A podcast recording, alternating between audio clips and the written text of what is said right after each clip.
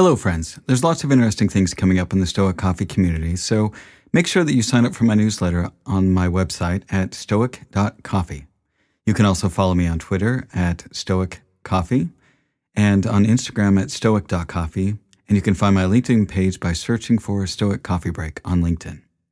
Now, I also wanted to let you know that I'm starting a mastermind for tech entrepreneurs as the world of tech is accelerating, and I've had people reaching out to me for a group grounded in Stoic principles. I'll be your facilitator as we tackle some of the big questions in tech using the tools of Stoicism. I have a few spots left for senior tech entrepreneurs and decision makers to join me for a one hour bi weekly session. I'll be interviewing candidates to form a tight group for the first cohort of five people, plus myself. Now, if you're interested in joining this, please reach out to me at masterminds at stoic.coffee. Now, again, that's masterminds at stoic.coffee. Thanks again, and thank you so much for listening to the podcast, and I appreciate your support.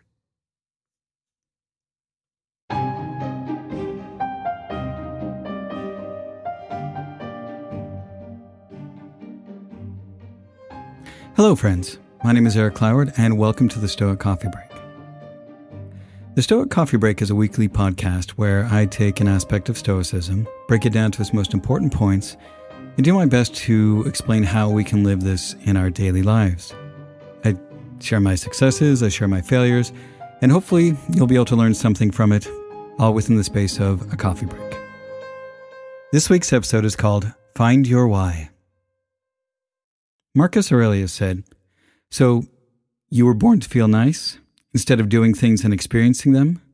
Don't you see the plants, the birds, the ants and spiders and bees going about their individual tasks, putting the world in order as best they can?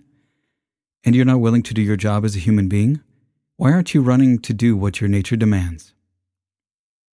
Does your work suck? Is your boss a micromanager worthy of the office?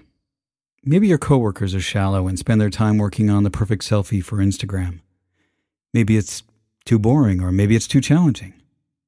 Today, we're going to talk about something that takes up the bulk of our lives and how we can make it better. One of the toughest things in life is to work at a job that we don't like. And there are plenty of factors that can lead to job satisfaction or dissatisfaction. And many of them are outside of our control, but there are some that are within our control and those are the most important ones because they're the ones that can lead to true job satisfaction. And in doing this and in controlling these things, you may be able to find your life's purpose as well.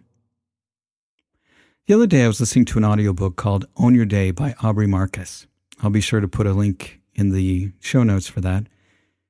It's a really great book that's about getting yourself into shape both physically and mentally so that you can own your day.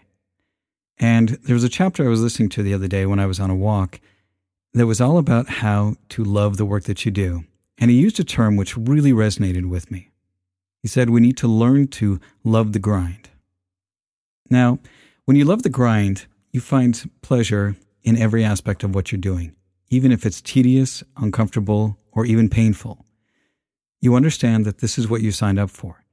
Now, learning to love the grind is also about appreciating every aspect of your job, even the parts that aren't fun. And this means that you can figure out a way to enjoy even the boring parts of your job. And I mean it just like that. You can take it on as a challenge to make the boring parts not so boring. Learning to love the grind is also about facing the challenging parts head on and about not fearing the challenge, but thriving on it. People often complain about the hard parts of a job, but you have to remember that the challenging parts are the most interesting parts. And that's where you hone your skills and where you learn to master your body and your mind. And any job that doesn't challenge you and doesn't help you grow, to me, is really not worth doing. Because if you're not growing, then you're kind of wasting your time. Now, that doesn't mean you have to be running at peak performance every second of the day. There are aspects to every job that are boring, and that's expected. And nothing is going to be a thrill a minute. And honestly, if it were, you'd burn out way too fast. Learning to love the grind is about learning to love the process and love doing the work and not being too focused on the outcome. I mean, yes, you need to keep an eye on your goals so that you know that the work you're doing is taking you towards where you want to be and that you're taking the right steps to achieve your outcome. But don't get too fixed on it because life throws you curveballs and no outcome is guaranteed. You can control your part in the process, but you can't control that it will end up exactly the way you want. It will be what it's going to be. Find your why. Those who have a why to live can bear almost any how. Viktor Frankl. Everything, a horse, a vine, is created for some duty. For what task, then, were you created? A man's true delight is to do the things that he was made for. Marcus Aurelius. When it comes to jobs, I think there are really two kinds of jobs. And Aubrey Marcus talks about this in his book. There are the ones that you do because you believe in the purpose and the mission and it aligns with your purpose. And then there are those jobs that are just a means to an end so that maybe we can pursue our purpose outside of work.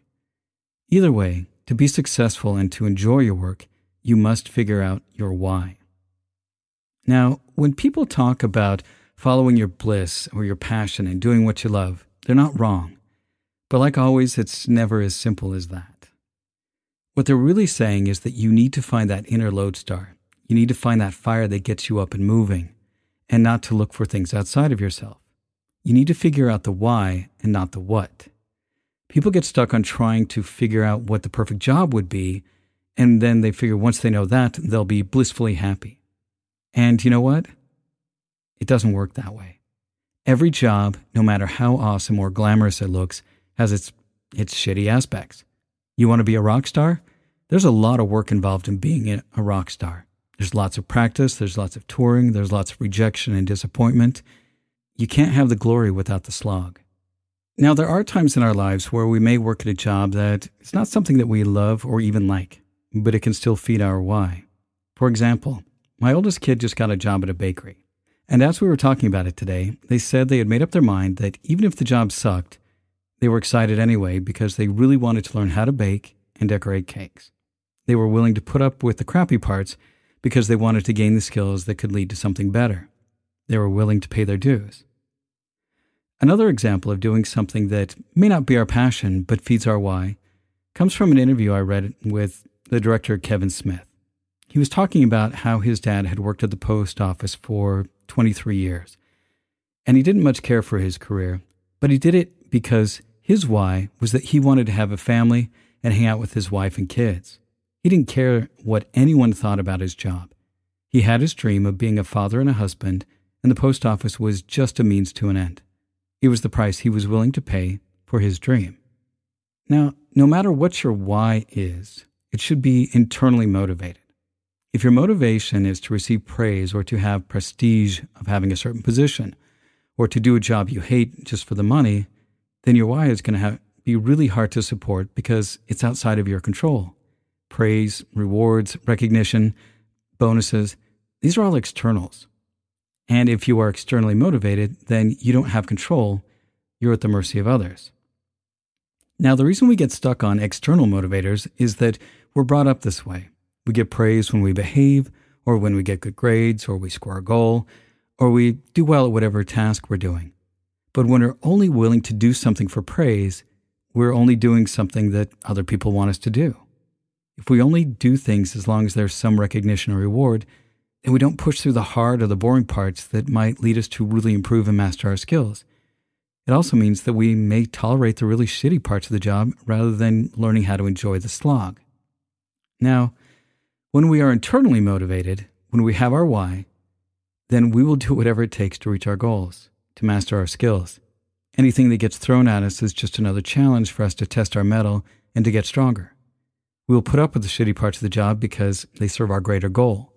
We want it because it's important to us, not someone else. Don't give your life and time away living for someone else's dream. Find your why and own it. Owning your why gets you through the slog. When I first started this podcast, I really didn't know what my why was. I wanted to learn about Stoicism and I wanted to figure out how to make a podcast. I hope that learning about Stoicism would help me to grow into the person I want to be and that making the podcast would just teach me the skills to create something interesting. And as I've worked on this, I've figured out my why for creating this podcast and for creating a community around it is simply this my why is to reduce suffering in the world and to help people live their best lives through learning and applying Stoic principles. And owning this why is what helps me through the slog. When I sit down to work on an episode for this podcast, it's always challenging. I'll have an idea in my head of what I want to express, and sometimes I feel like I have to push hard to get things going. Sometimes I'll hit that flow where my mind is clear and my fingers fly across the keyboard. And sometimes I can tell I'm on the edge of something good, but finding the right words and phrases to bring the idea from my head to the page so I can share it is like slogging through a Spartan race course. But I keep pushing because I can feel that there's there's that gold at the end of the slog. And I'll push through that slog because I know if I keep pushing through that resistance, and that if I put word next to word, in the end I'll have created something of value. Now some episodes turn out great, others are just so-so, but no matter what, it's always worth it. Now sometimes we get frustrated or struggle with our work. We complain about the things we don't like, which can make it really easy to focus on the less desirable parts of work. This can color our entire view of the situation, and it rarely leads to a solution and ends up making us feel even worse. But we can offset this with constructive complaining or just venting, getting out the things that you're struggling with. If you're complaining but have no desire to do anything about it, just be honest about it. But recognize that when you complain and take no action, you are not controlling the things you can, you are allowing yourself to become a victim. If you are letting off steam and you are paying attention to what really bothers you, then you can take those issues and figure out how to fix them. Look at the challenging parts of your job not as impediments to your work, but as obstacles to learn from, to grow your skills, and to master the challenging parts. Whatever it is that you do for work, find your why. Maybe it's providing for your family or to learn a skill. Maybe it's because you believe in the mission of what you're doing. Whatever it is, figure out what that is so that when you hit the slog, when a new challenge comes along or you're stuck in the boring part of your work, you won't slack, you won't complain, but you'll be the master of yourself and your work. And that's the end of this week's Stoic Coffee Break. Be good to yourself, be good to others, and thanks for listening.